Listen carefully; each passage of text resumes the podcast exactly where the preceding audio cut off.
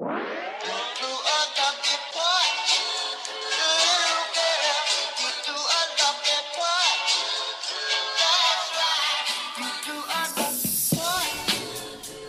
to Reliability Leader, a podcast about how leaders make organizations that create reliable technology. All right, hello everybody. I'm here today with my good friend Jeff Gould. Hey Jeff, how's it going? It's going well. Good, good. Um, and if you guys recall, we did a uh, he was on before on the podcast, but he and I have so much fun talking, we got a chance to see each other in person recently in uh, Montana. Um, and uh, we ended up talking about all kinds of different topics. Uh, his, his a lot of Jeff's career is in uh, software and infrastructure, and he has some really cool stories about. Also, recently he told me a cool story about you know with a uh, in an administrative system you're running about uh, getting uh, about attempted hacks, and uh, then you know you actually getting a call from federal bureaus asking if you knew what was going on, and it's like really neat, selling some cool frontline stuff. Um, but that's not what we're going to talk about today. We were having fun chatting when I was in Montana, talking about managers and different styles and things we've seen. And we started cracking ourselves up a little bit about some of it. So I thought, hey, this sounds like a good episode. So, uh, Jeff, did you have one in mind you wanted to start with? A manager or person you've worked with that had an interesting style? Well, um, I've had, yeah, I've been in the workforce for a while. Um, so I've I've had my share of good and bad. Um, standouts. Uh, it's interesting. First, my my first job out of college. Um, I went to work uh, helping a local uh, automotive electric reman company. So they made they remanufactured alternators, starters, generators, all that kind of stuff. Okay, cool. And and they had um, developed an, a piece of software, and were developing a piece of software that was um, a look a parts lookup. So if you, I don't know if you remember or or have gone into an auto parts store and you ask them about, you know, they ask you what your car is, blah blah blah, and they'll go to big books and they'll look through depending on what you're after, right?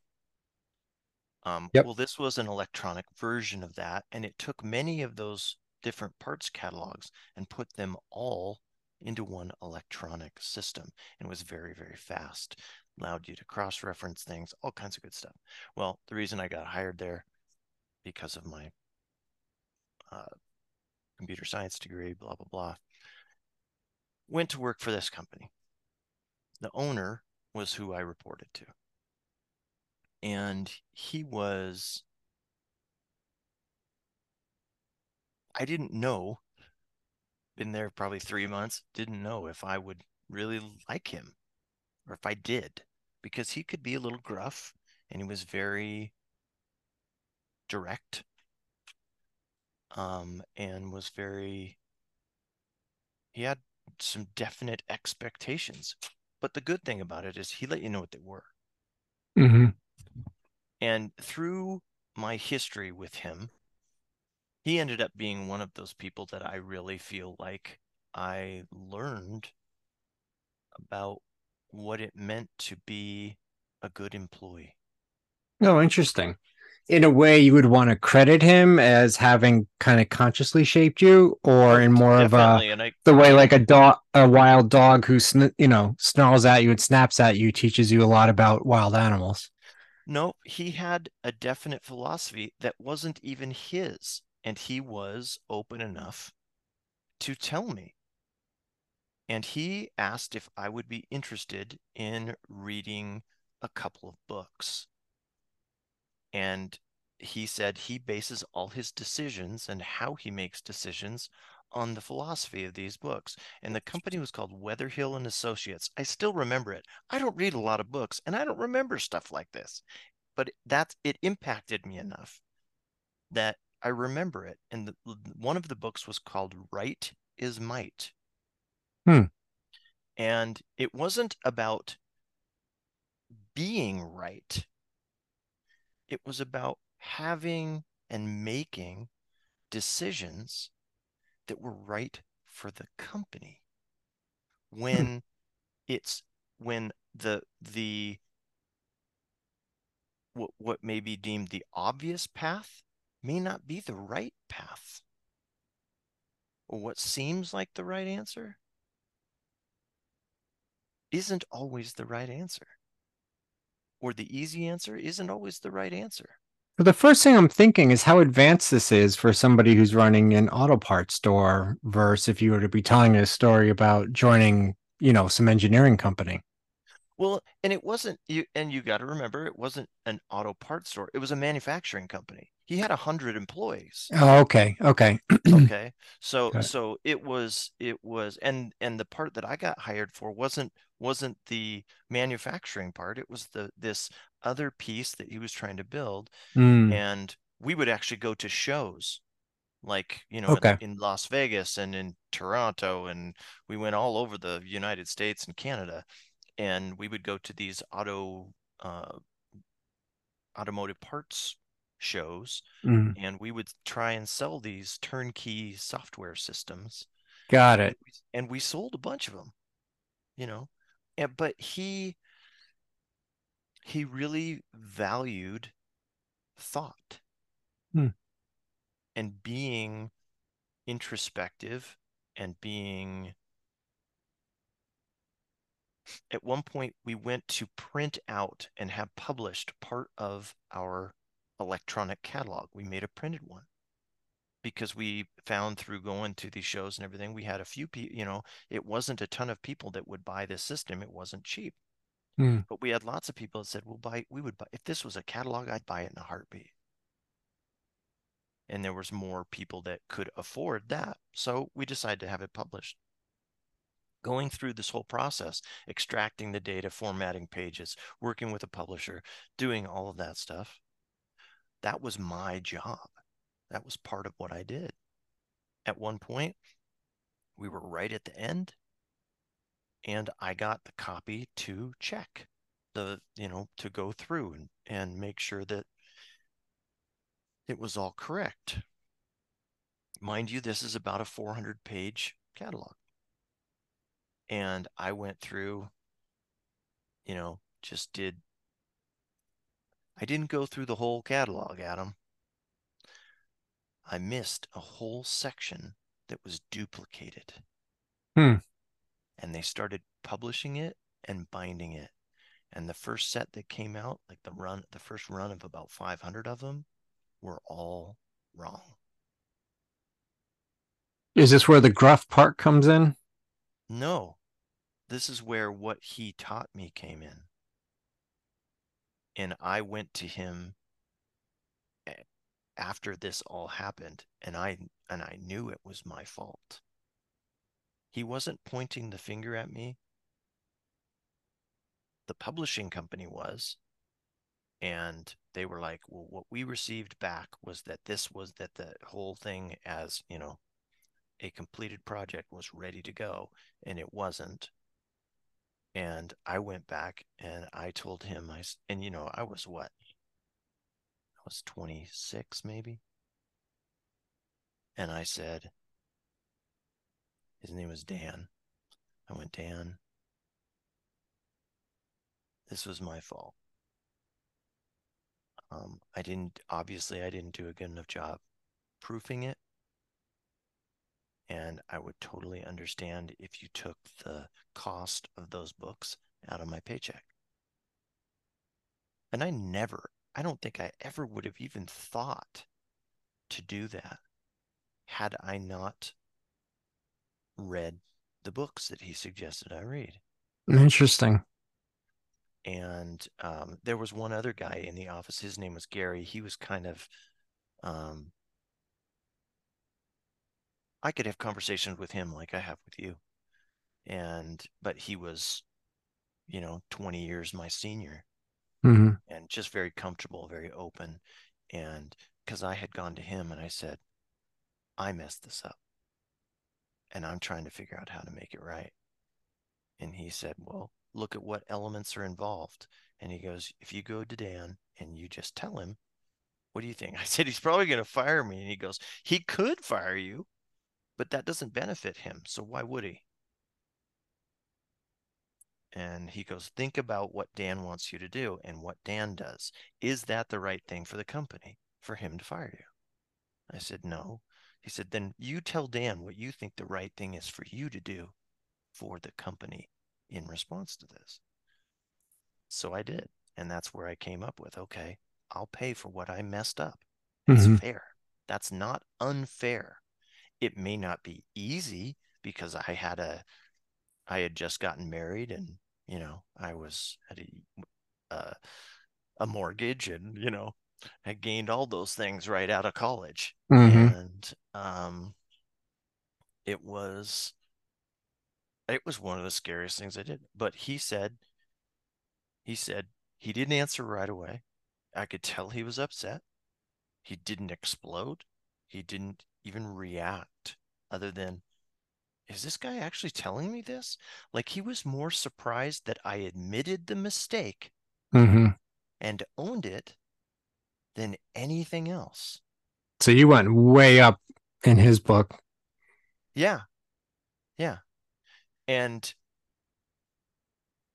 the and he didn't make me pay for it. Mm. He said he came back to me and he said, "Jeff, if I was the one doing it, I probably wouldn't have done much more than you did. Mm-hmm. Yeah. In reality, and then I would have just gone with it, and I would have been, I would have been so mad at myself. He goes, but I'm not mad at you because you owned it. Yep. It is a huge lesson. I I remember yeah, I remember different times where I learned that as well, right? The power of really owning something and uh that, that was actually a very conscious lesson lesson i also taught my girls and looked for opportunities to. Um, i also think if the world has learned one thing from charlie sheen that should be it is that when you think of the horrible things charlie sheen has done through his whole life every time he just owns it and gets away with it. Have you notice that? Well you know what? You can only forgive what you know. Yeah. Charlie sheen would be like yeah I totally punched so and so in the face and did a ton of drugs and I did all these horrible things. And we're like, oh, Charlie, you know? Yeah.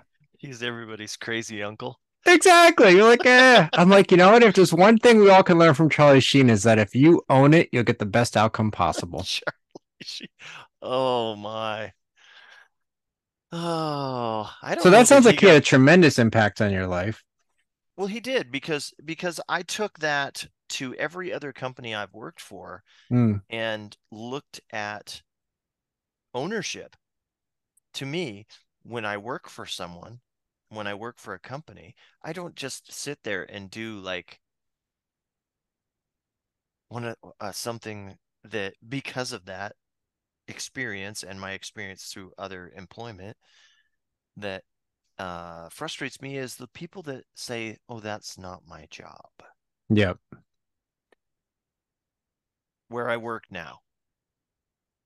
You see that a lot. I do. You feel I, like no, you. You, I do. You see more. I think you see it more, in, and and I did see it even when I worked at that first job.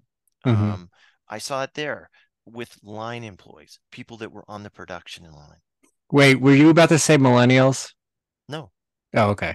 No, no. Um, but line line employees and that now where I work now, since I'm working at a manufacturing company again, um, I see it there too. Mm. And it's, but like we had a fire where I work now, had a fire in in a dust collection system, and somebody th- in it, it was actually one of the filters. Somebody yanked the filter out of the machine, took it outside in a in, in a, a garbage can a steel a steel drum and put it out in the driveway or kind of by the parking lot to get it out away from the building. And it wasn't burning like flame. It was just smoldering and making all kinds of smoke. I was there and everybody's just standing there. And I'm like, what the heck? So I ran inside, grabbed the little dolly that they put the garbage cans on, mm-hmm. and grabbed another garbage can, went into the kitchen and filled a garbage can full of water. and then went out to the big thing and filled the the um drum with water to put the Mhm. fire out. Yeah. Everybody was just standing there letting it burn. And the chief operations guy comes up and he goes, Thanks for putting the fire out, Jeff.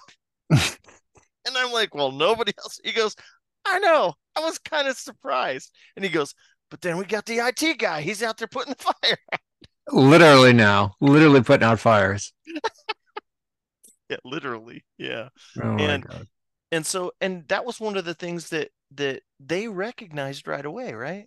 It's Yep. just one of those things. It's like, yeah, just just doing your little piece of your job at a company, you have value there, yes, but you add so much more if you just do what needs to be done.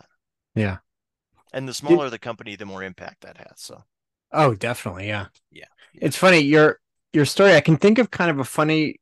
It took me a while to unravel this one, but to some degree, it was somebody that very. It's. I didn't realize it, but in your story, I'm realizing this could be the opposite as a strategic maneuver. So it was this VP that I worked for, and um, he was just like super easygoing, fun, nice guy, always calm, always like, oh yeah, and we're a team, and uh, and something about it uh, kept bothering me. You know, there's so many things in the, you know, in the way the company operated. So I mean, I base I was uh, two levels beneath him, so my boss was worked for him, and but I interacted with him directly a lot and a lot of his peers.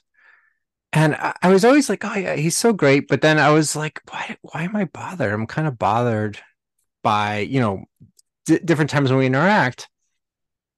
And it started to dawn on me. He was a master at deflecting any accountability or having any heat go to him. yeah. And- Teflon guy. Yeah, yeah. Like, and so then I started really kind of like consciously trying to look at it through that filter. And his master plan just became so evident. And so what he would do is when he wanted something done that, you know, really it- could even be rather rather benign initi- you know, initiative, he would have people he had set up around him that they would play the bad guy. So he'd have a project manager or director that he had clearly defined a relationship with, whether spoken or unspoken, that they would be the gruff one to go against the grain, and he would always protect them in the end because he had the ultimate power. So effectively, let them do the pushing and be unpleasant or disliked. He would never have to experience that. And then, but he would reward them on the side and um you know so the more i looked at the more i saw it and even all these simple things he would do when he we had a, there was a new building being built. He had his office built as one of the smaller offices in the group where like project managers and people who didn't even really have anybody reporting to them had the same size office he did. And he went one step further. He had his office put closest to the bathrooms where the septic cover was. So if they ever had a big septic clog, they would have to dig up his carpet and take out the cap there to dig into the septic system. And he he joked about this and made a point of it. And I realized I was like, oh, this is fascinating. This is him further and further making it appear as if he doesn't have power, making it appear as he's not, you know, he can't be held accountable for things, removing himself as a target. Um, and just how many different things he did like that. And he had constructed this extremely complex system of non accountability. you know, how could he be the mastermind behind everything if he couldn't even get a good office, right? That, that kind of thing, you know, that very Yeah. humble and Yeah. um it's He's really very, interesting. very manipulative. Very manipulative and very interesting and very it really he's so good at it. It really took me. I mean, I'm, I feel like I'm good at reading people, and but I was like, I had this bothered feeling, and I could never put my finger on it till I really like decided to consciously look at him that way, and all of a sudden it became clear this network of people he had around him that he constructed all of them into very specific roles that he could play like chess pieces, you know, including the ones who then, when he needed something dirty work done, he'd have them do it, but then he'd reward them on the side for it, and they knew they'd get rewarded and and be protected, and yeah, Yeah, dude, you that that guy. I mean, he was devious. Yeah. And smart. Holy moly. That's Yep. that is Ah, I I I have had one manager direct that I reported to directly that was like that. Hmm. Um, he had he was in the IT field, but his degree was in politics. oh yeah. Did he have like Machiavelli's The Prince like on his bookshelf right there in his office or anything? Or Oh, he he was he didn't have anything that told anyone anything about him in his office. really? He was one of those guys that had all kinds of little knickknacks, Yes. But nothing gave away anything about him or his private life. That's interesting. Yeah. And he had all the little, like you said, that's interesting. All the things that at quick glance would appear to be, but are not. Yes. Yes. And it's like, what's their significance? None of them were significant. They were there as a distraction. Right. And he, yeah, he ended up, he had laid down so many lies and had so many um, disinformation campaigns going with different groups of people in the IT group that I was in that he lost control of it. Well, that, that's inevitable, right? That's, I mean, there's nobody, cards. there's nobody who can keep that kind of stuff going forever, right? You have to be somebody who moves, flies by night to keep that going, right? Yeah, Uh. and then and I mean it and it ended up after he he- it it ended up that he left. He Mhm. was he was asked he was it was suggested that he resign and find another job. Hmm. And yeah, That's probably a Then- pattern, though. You think that was a pattern for him? He just would do that Oh, yeah. until it would blow up and move on. Yep. And it's and it still is. Yeah. I've watched I've watched where he's gone since then. Yep. And it's interesting because uh even when he left, it was over a year afterwards. We were still finding things that he had said he had done and completed Wow. that were not. And a couple of them were really big things. And it was like a couple of like like one of them was that that he had completed this Active Directory migration. And it appeared on the surface that he had, but he'd never he hadn't done any of the back end stuff. So when we started trying to build on it, it wasn't working. And then we went through everything and it was like, what the heck?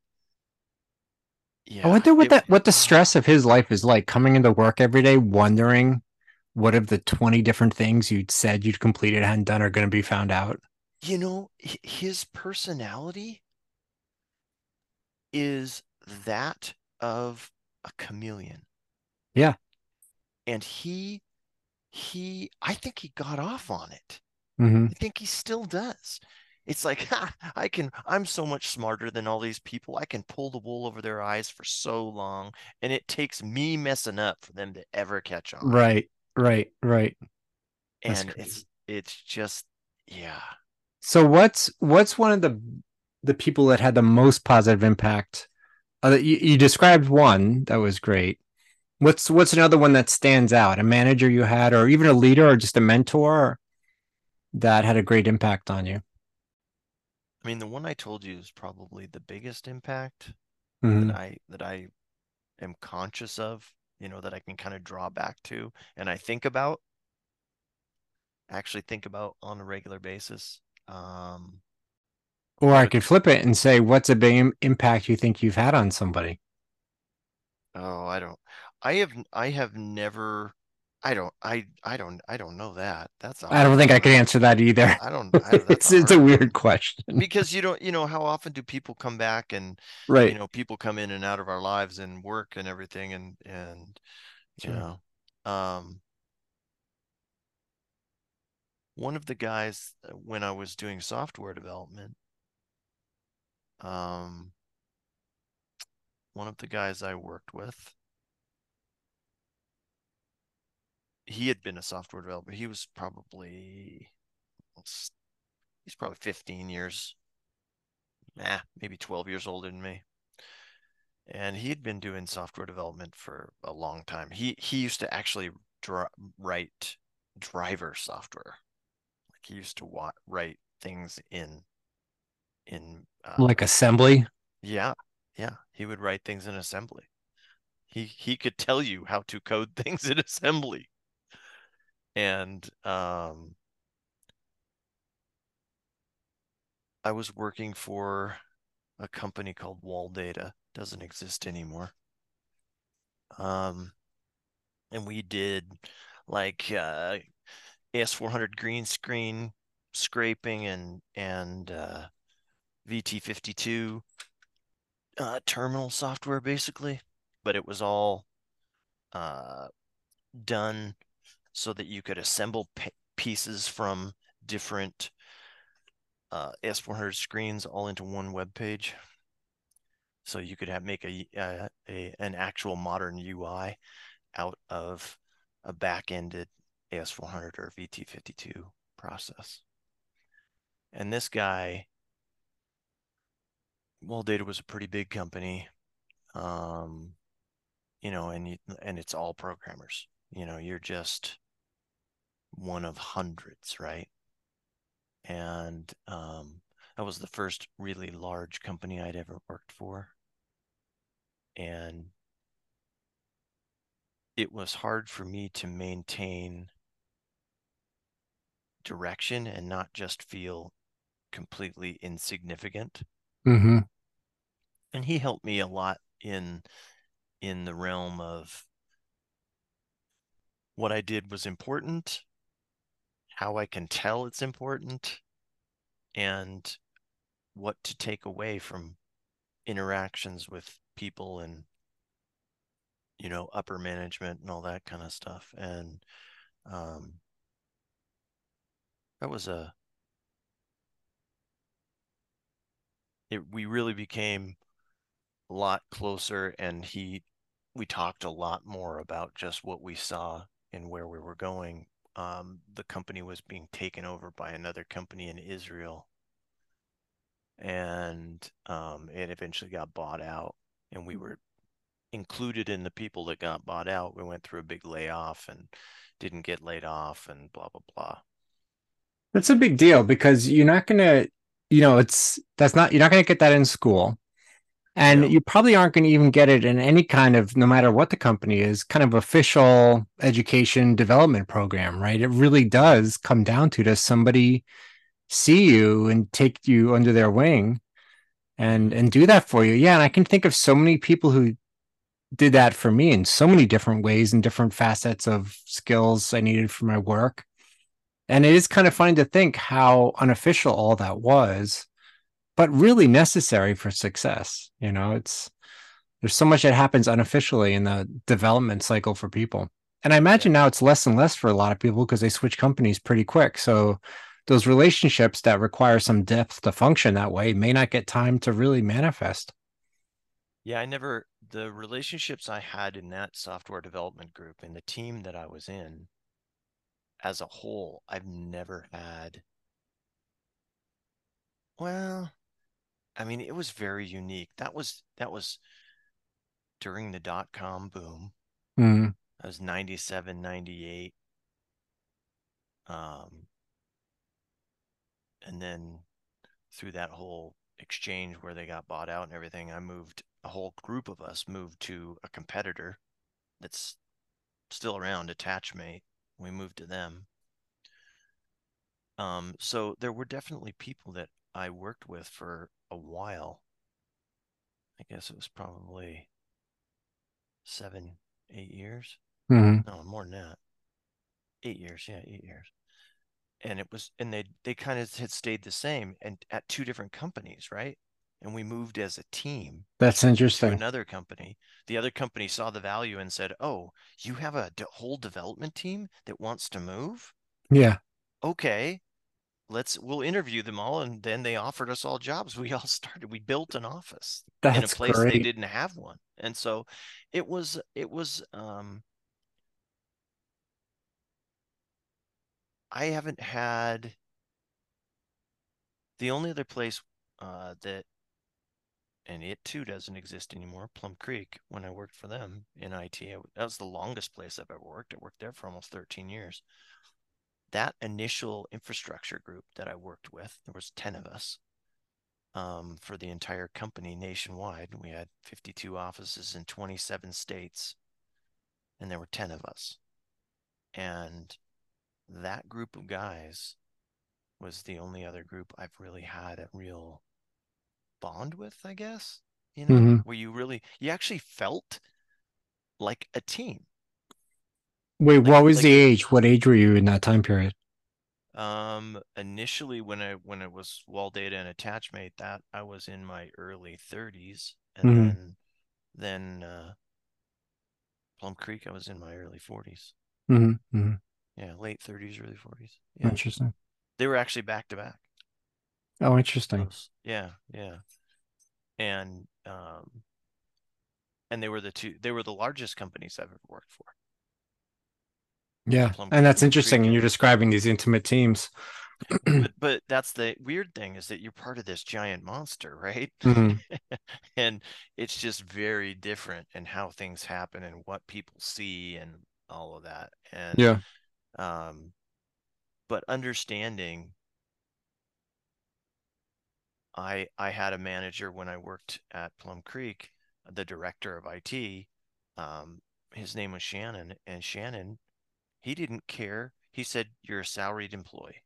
I don't care how long it takes you to get your job done. If you get it done in two hours, great. Go home. Mhm. If it takes you an extra week, I'm sorry, but it's going to take you an extra week. I my expectation is that you get it done." Did that work well for everybody? Worked fantastic. Interesting. Yeah, we didn't have, there was, everybody understood it. And if somebody was having a problem, the cool thing was that we would ask, we would talk about it. hmm There wasn't, any, nobody was afraid of, of failure because in that group, we didn't fail. Right. Because you operated as a group. Yeah, because someone else would help. Right. Right.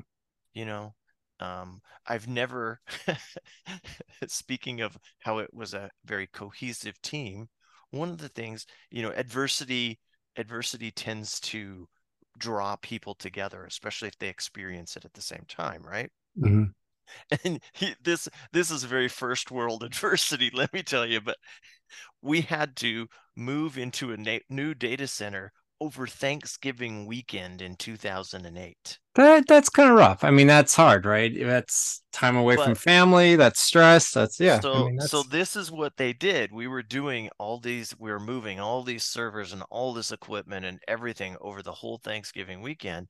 So on Thanksgiving, they brought they had our Thanksgiving dinner catered oh, that's great. and for our families. Oh wow. So we had all the kids there, all the wives there, you know, everybody. And if anybody had parents or somebody that was there, they came too. My God, that's awesome. So it was this huge Thanksgiving. It was massive. Yeah. And we took four hours on Thanksgiving and had Thanksgiving dinner and everything together. And we had it together with our families and together as a team. And it was somewhat surreal, but it was it was definitely a point where everybody kind of everybody bonded, right? Oh, because oh yeah. we were in it together. And then Yeah. when we got done with that, everybody was revitalized and was like, okay, let's just hammer this thing and get it done. And we worked late and we actually got Sunday off because we worked so hard on Friday and Saturday to get everything moved, installed, put in place. We got everything on our checklists done ahead of schedule because we worked late and came in early on those That's days so so that great. we could at least have a day off before we had to come back on Monday. Yeah, and that was and and uh, and all of that was the director of of IT, he was willing to let us like like I said earlier, you guys have this weekend to get it done. If you get it done early, great. Yeah. If we can get it done early, if somebody has a way that this can happen, then let's do it.